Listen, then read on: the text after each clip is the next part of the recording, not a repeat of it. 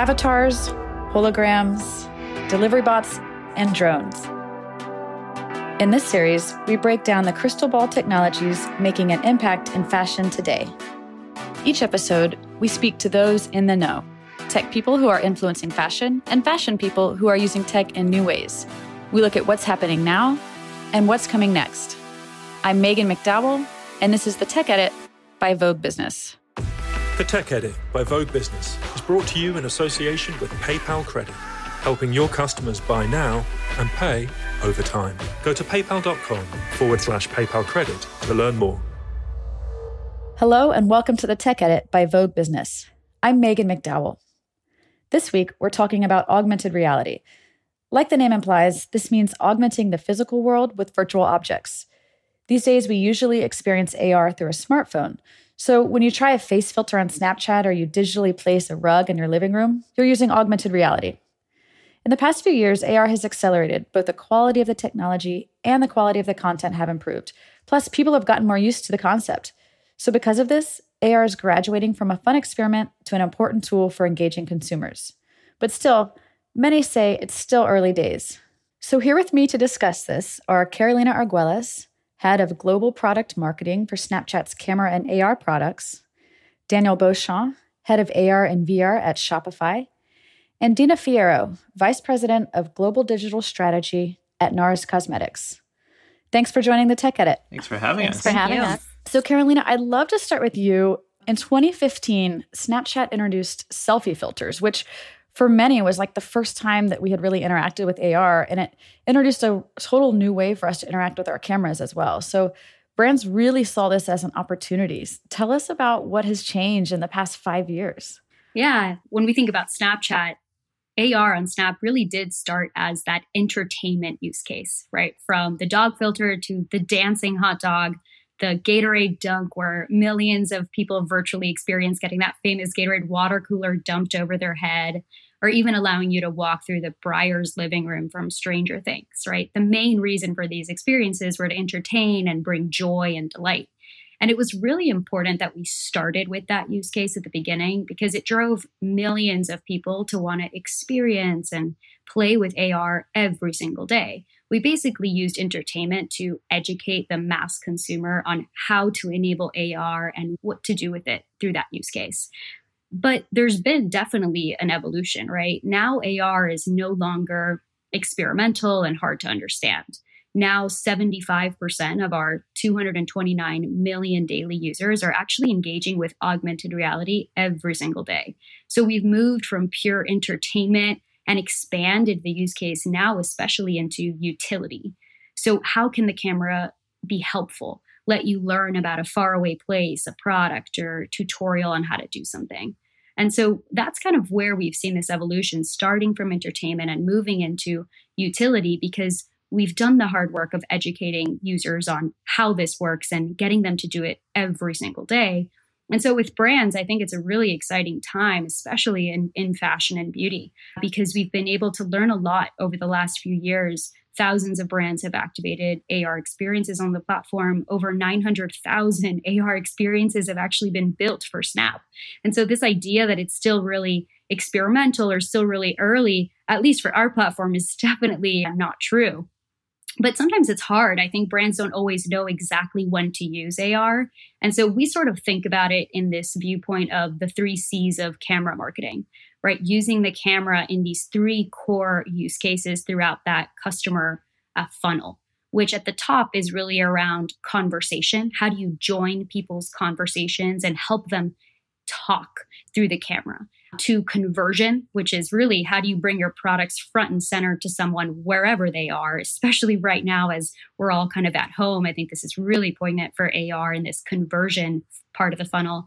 And then lastly, what happens after you actually purchase? I mean, the camera and augmented reality can be such an incredible tool for your customers who've already purchased to teach them about how they use that eyeshadow palette they just bought, or how do you actually give them an incentive to go and advocate on your behalf and tell all their friends that they've just purchased your product. Like the camera is just an incredible vehicle for those three core use cases.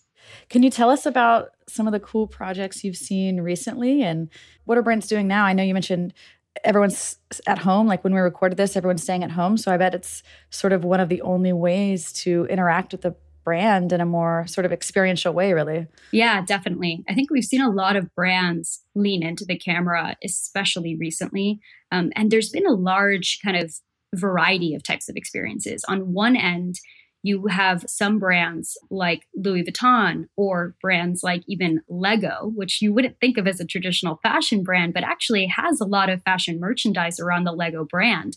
And what they're doing is creating these portal type experiences where you can actually walk through a virtual door and be able to get transported into their storefront even from you know the comfort of your living room to be able to walk around. And i think that's really cool especially thinking about a brand like lego you know in the physical world even in your physical store you're sort of bound by the reality of what you can put on your walls and how someone can interact with your products. But with AR, all of a sudden you can truly, you know, the, the person at the checkout or the DJ in your store is actually a Lego person. You can interact and talk with them as well as seeing your products. And so it's, it's really exciting. Daniel, I'd love to take it to you really quickly to talk a little bit about Shopify's interest in AR because Carolina mentioned, you know, people are at home, they're engaging, they're learning more about the brand tell us why is Shopify interested in AR now and and what's the latest for you all? Of course, so so Shopify has been looking at AR and VR solutions for the past few years because we're obsessed with finding new ways for merchants to show off their, their products.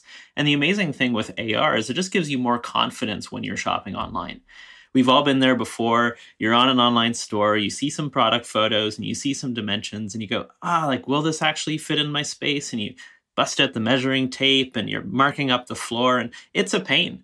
Whereas with AR, you're able to actually place that sofa in your space or place that bag on your counter, place that lamp on the ceiling. It's an amazing way to increase confidence. So we want to make sure that this technology is in the hands of our over million merchants on our platform. And it's been really amazing to see how merchants have been using it. So last month we launched AR and 3D on Shopify, which means that any merchant on our platform can upload 3D models uh, to their store, and their buyers can then view those 3D models on the product pages, but then also launch right into AR. And the best part is it doesn't require an app at all. If you're on an iOS device or an Android device, you can launch into an AR experience to see that sofa in your living room right from the web. You don't have to download an app for every single brand you go to, which is really, really powerful. And that's just some of the tech that we're giving to to our merchants right now. And we're seeing pretty amazing results. So Rebecca Minkoff uh, launched AR on her site, and we saw that people who interacted with AR were up to 65% more likely to convert than those who didn't. So already we're seeing that people who see stuff in AR are more confident in what they are are purchasing and then more likely to to buy. I remember when that came out a few weeks ago, I it was so cool because I was I was interacting with a Rebecca Minkoff bag and I didn't actually realize how big it was until I placed it literally in my hallway table and I was like, "Oh wow, this is not a small bag, this is a larger bag." And I can totally see how after seeing it at home, I was like, oh, maybe I should keep it at home. You know, maybe I should buy it. So I totally see how that would happen. And the challenge there is for brands to actually get 3D models of their products. For a lot of brands, that is completely new territory for them. They're used to photos, they're used to video, but you say, hey, you have to have a, a 3D asset of your product. They have no idea what you're talking about. So we're making it easier by providing sort of a pipeline for our merchants to easily get 3D models of their products they take a few photos of their their products. So let's say you're doing a Rebecca Minkoff bag. You take a photo from the front, from the side, maybe from the top. You add a few measurements in there, and that gets sent off to one of our partners who actually create a 3D model of that product for you that will then um, appear on your online store. That's a pretty big deal because I can imagine I mean, I wouldn't know how to create a 3D model, right? Like if I wanted to do something in AR, do something in Snapchat or Shopify or on my e-commerce site, I guess it's a pretty big barrier to entry, but I bet customers are loving that feature. They they are. So we actually uh, just launched something this morning that is kind of the stopgap for merchants that don't have 3D models yet.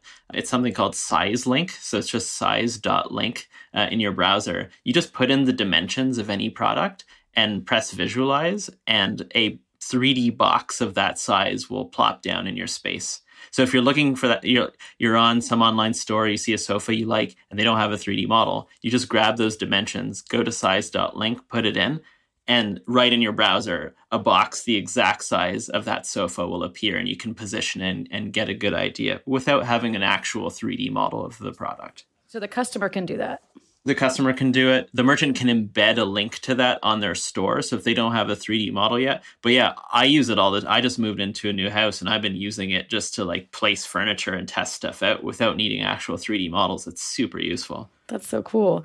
Um, well, Carolina, I understand Snapchat also is um, kind of connecting brands with these amazing creators to sort of unlock creativity and like learn new stuff. Is there anything you can share there about Snapchat hoping that brands have access to these tools and talents? Yeah, totally. I mean, we kind of talk about it as AR democratization. And for us, that's really critical, right?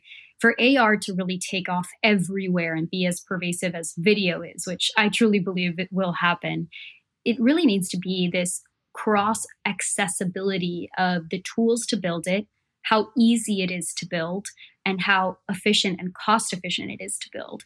And so for us as a Snapchat, you know, we've made a lot of investments in making it really easy to build with AR directly with tools that are completely free to download, like our tool called Lens Studio, as well as onboard a large set of agency and creative partners for brands to work with. And that's a really big area of investment for us, which we call our Lens Creative Partners, who've been certified. And we have now over 130 global partners that we put brands in touch with. And they tell us what they want to do. Do you want to reproduce your product line? There are certain partners that are amazing at that. Do you want to have these really immersive portal like experiences where people are engaging with your brand and doing different type of firework displays? Then there's different partners that are really excel at that. It just depends on what you want to do. I mean, it's really a totally new skill, right? It's not like something that you've anyone has been studying for years and years probably. Yeah, it's interesting though. I think in a lot of people's minds, people are intimidated by AR and creating AR and 3D, and it feels really intimidating. But what's actually been quite incredible is that some of our most successful AR creators did not come into using our tools with a full 3D or gaming background. They're actually 2D illustrators and really proficient at Photoshop. But because of how we built our tools with a lot of templates, they actually learned the tools. And now they're some of our most prolific kind of AR creators with millions and millions of organic views and shares of their experiences that they're seeing on even a weekly basis.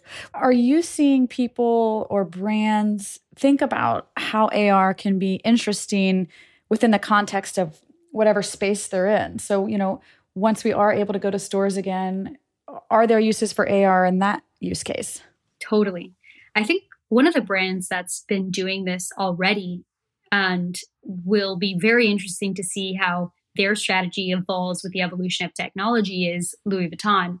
So, Louis Vuitton is an awesome example of a brand where already they've activated campaigns where when you are physically at the Louis Vuitton store, you can actually actually unlock an AR experience that helps enhance that in-store time. So while you're shopping the store, you can actually have this really amazing face experience that has that LV iconic monogram sort of floating around your space. You know, flip the world camera and again see how their kind of ethos, philosophy, and you know, iconic brand starts to pervade your in-store experience. And what that's done is not only make their customers have a more engaging experience, but it's turned people who are walking to their store and are interacting with their products into advocates. They then want to share that. So they're then telling all of their closest friends, hey, I'm at Louis Vuitton right now, and look how awesome this experience is. So they're doing two things. They're enhancing that in store experience. At the same time, they're also advocating to their friends. Right. Totally. I mean, if you saw butterflies flying out of a bag or if you saw, I don't know, clouds floating in the in the sky of the store, who wouldn't want to share that, right? I think the camera totally changes what it means to look at the world around you. And a big part of that isn't just the 3D augmented reality experience, it's also making the camera smarter, the camera understanding what it's actually looking at, being able to recognize the logo, being able to recognize that product. And so for us, you know, we're not just inve- investing in AR, we're also investing in a lot of our investments in visual search, computer vision, AI, so that we can actually identify things in the camera and help really bridge the physical and digital world together. Dina, I'd love to take it to you for a bit. You're the Vice President of Global Digital Strategy at NARS Cosmetics. And I understand you are really keen on AR. Tell us about the brand's AR strategy and maybe how that's evolved. Sure. You know, I've worked in and out of the fashion and the beauty business for many years, and I think AR in beauty is really quite mature. You know, it's almost a consumer expectation, particularly when you think about site experiences and in store and counter experiences for beauty brands. So for us, you know, the focus at the moment is really on integrating AR into any and every relevant surface area. So that might, for example, live across social media, that might live across various media surfaces. And ultimately, we really want that technology to serve the consumer. So I think it was super interesting to hear, you know, Snapchat's POV because they were really such innovators in AR. And, you know, to that point, like AR can be incredibly fun. It can be extraordinarily entertaining and engaging, but we also want to leverage that technology to inform and educate the consumer. Tell me all the places, I mean, or just kind of like a highlight reel of all the different, I guess you call them surfaces in which the brand has tried AR or used an AR experience. From a consumer facing standpoint, we, you know, have AR try on implemented across all of our D2C sites. So if you go to narscosmetics.com or any of our, our global sites, you can essentially try on any color um, SKU in the collection. And it is a very authentic, sort of true to life experience to try on that product. Um, you know, of course, we also have AR enabled on counter and in store. Um, you know, some consumers come in and they really want to have an artist led experience, and then others are much more interested in sort of, you know, exploring and potentially sharing products that they're trying on with friends or saving them for later. So that's been a really interesting mechanism, for example, to drive data capture and enrichment. Um, and then from from a social standpoint, you know, we've definitely done quite a bit of experimentation in the past year plus. So, you know, that includes, for example, Facebook media, that includes pilot programming on YouTube. Um, and then we were also one of the very early partners on Instagram to enable AR try on across Instagram checkout. So I think um, you know the YouTube program in particular was was quite interesting because it was really a first to market execution, which we executed in five of our global markets.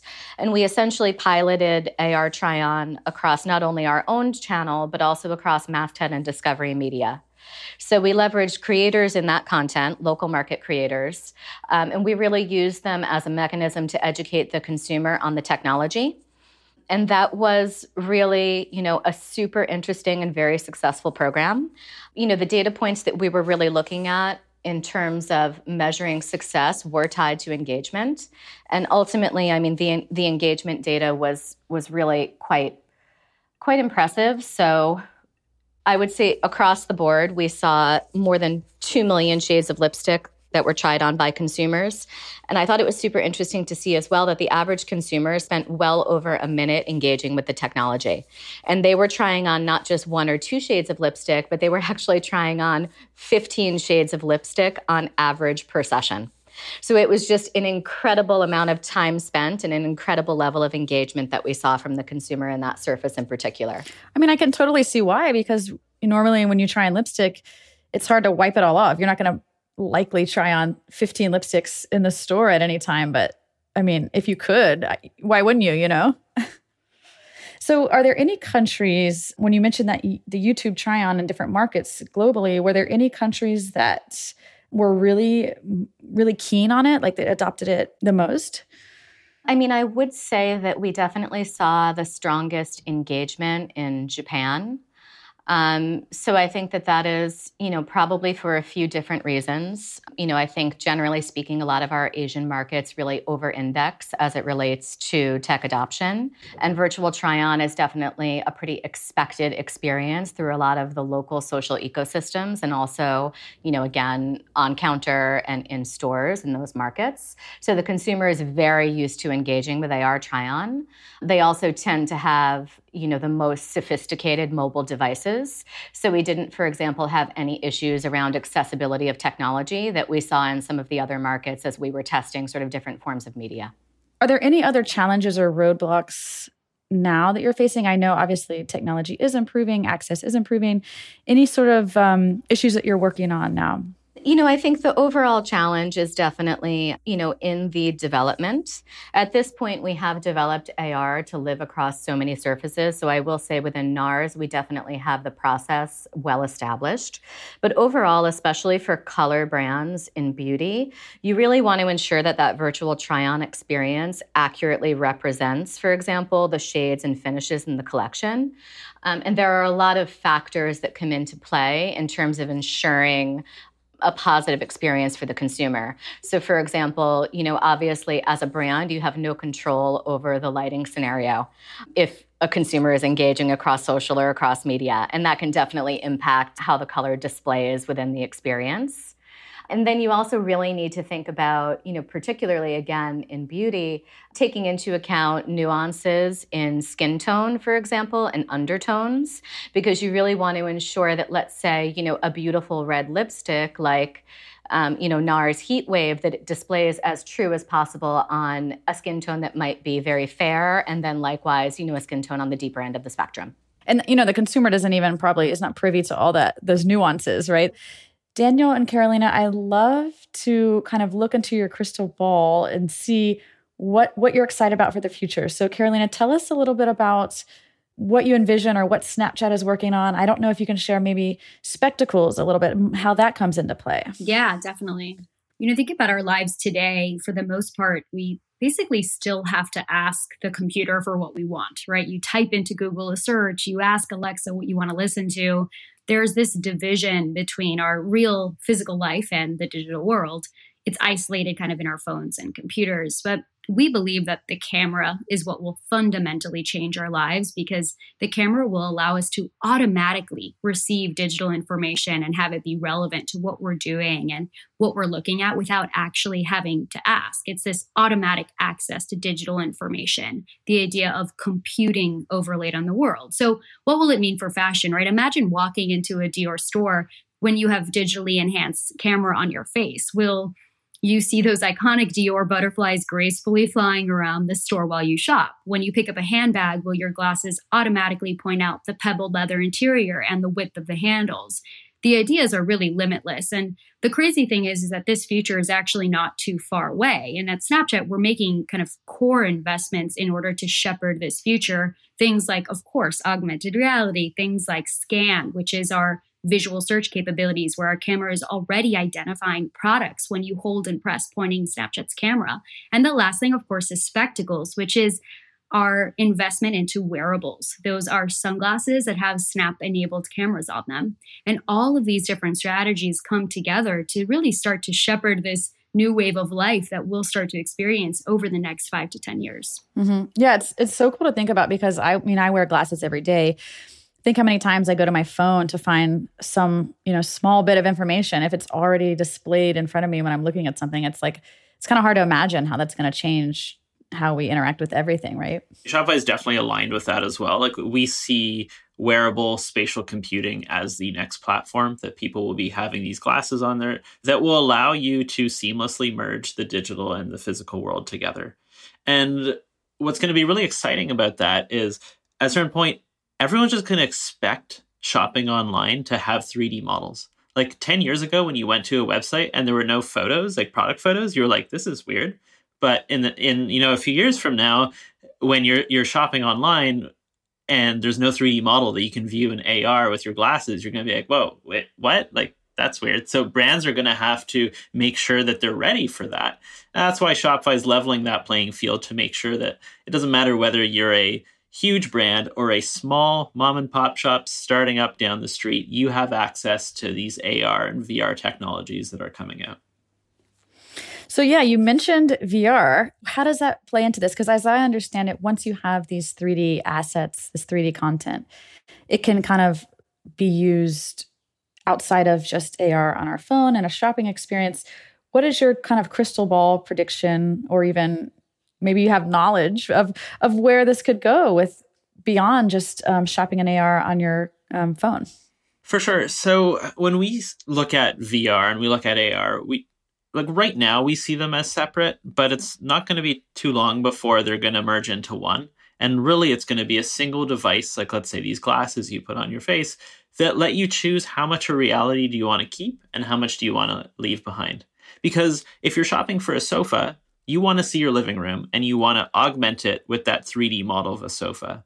But if you're shopping for a, a tent, do you want to see a tent in your living room or do you want to see that tent on the mountain or in the forest that you actually be camping in? So there you can actually choose to say oh like i don't want to see my living room anymore block all of that out put me in the forest but maybe keep my coffee table and my dog around because i don't want to run into him and i want to be able to access my coffee. So my world at that point is like 80% virtual and 20% real. So it's playing with that spectrum of reality that's going to be really exciting. And like i said before it's that seamless integration of of digital and, and physical. So interesting to think about. And I hope it comes sooner rather than later. I know we've been kind of talking about this for a while. Any sort of expectation of timeline for for you or Carolina on when we might have something like this? I think one of the the biggest determining factors for that, you know, far of that daily kind of behavior change will definitely come when we start to see the migration of cameras being available in more of your wearables, more around you. They're going to be always in stores. They're going to be in your home. They're in your mirror in your bathroom, and they're on the glasses on your face and potentially even in your contacts, right? I think when you start to see the migration of cameras in more devices, which you already are, this is where you're going to start to see that change. But I think we can't lose sight of the fact that a lot of this is already happening today on mobile. I mean, you're holding your phone phone in the palm of your hand throughout the entire day. And there's no mistake or, or, accident that every single new iPhone is basically just a better camera. it's very intentional. You know, I think the challenge with VR, there's a few challenges, but, you know, right now that hardware is still quite cost prohibitive. And I think until the cost of that hardware comes down considerably, you won't see mass consumer adoption. And until you have mass consumer adoption, you won't necessarily have scale in terms of brands, organizations, entertainment companies building compelling experiences for VR. So right now, it's a little bit of a chicken and an egg scenario. So at NARS, if you could have like a magic wand, are there any AR or maybe even VR capabilities that you would love to have or that you're considering, you know, adopting or would love to try? Yeah, I think from an AR standpoint, there's so many places where I can imagine AR try on being integrated um, to really enrich the consumer experience. So, just thinking about, for example, bringing AR to live chat or messenger experiences so that if I'm a consumer and I'm engaging with customer service or with a NARS artist, I'm able to have a much more immersive experience with the product to try that on and to get feedback directly from a NARS artist while I'm considering the purchase. So I think that's super interesting. And then, you know, one other piece um, that I would love to see come to life in the relatively near future is really integrating um, some level of AI driven personalization to the AR experience. So, for example, you know, being able to connect the dots, knowing that I've tried on, let's say, six shades of red lipstick, but I still haven't converted. So, what is the next product that should be recommended from the catalog? You know, what kind of might push me over the edge and get me to try that product to make that purchase? So, those are, I think, a couple of really interesting ways that AR might enrich that consumer journey in beauty specifically.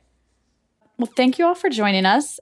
Before we go, we like to ask every guest the same closing question What is the one technology that you still do not understand? Carolina, how about you? Well, I know this is kind of a weird one, but um, I still really do not understand the tech behind the CVS receipt printer. I mean, firstly, it just it never stops printing. The, the thing is longer than a Dead Sea Scroll, and then secondly, they give you all of these coupons, most of which aren't really that helpful. But regardless, you're given them after you've actually made the purchase. So I'm just a bit at a loss every single time. So I guess it's not that I don't understand the tech; it's that I don't understand why the tech isn't better. Um, feels especially relevant as we celebrate Earth Day this month. Totally. Well, I mean, confession, I have um, gone and checked out at CVS like three times in a row during one shopping journey once because of the coupons. so like I literally made three checkouts. So yeah, maybe they're targeting me.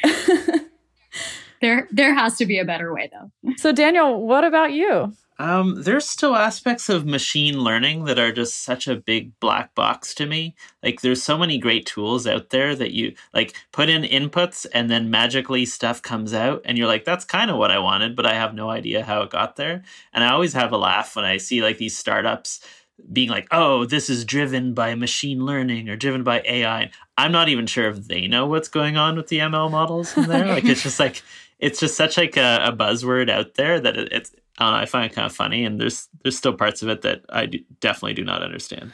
Dina, what about you?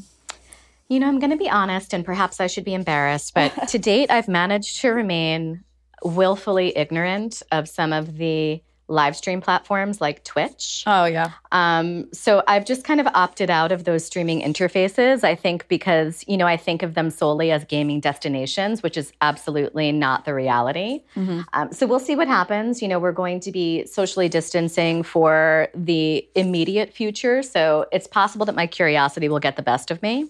Maybe I'll tune into some live streams on Twitch in the next couple of weeks. Well, thank you all for joining. Thank you. Thanks so much. It was a great conversation. Next week, we'll be joined by the Yes founder Julie Bornstein, Moda Operandi CEO Ganesh Srivats, and Yarden Horowitz, co founder of trend prediction agency Spate. We'll be discussing the latest in using data to understand consumer behavior. Don't forget to subscribe to ensure you don't miss out on each new episode. You can find the links on Spotify, iTunes, or of course via the Vogue Business website. And for more coverage on the future of fashion and technology, subscribe to my weekly Technology Edit newsletter at voguebusiness.com. Our executive producer was Ala John. My name is Maghan McDowell, and that was The Tech Edit. Thanks for listening.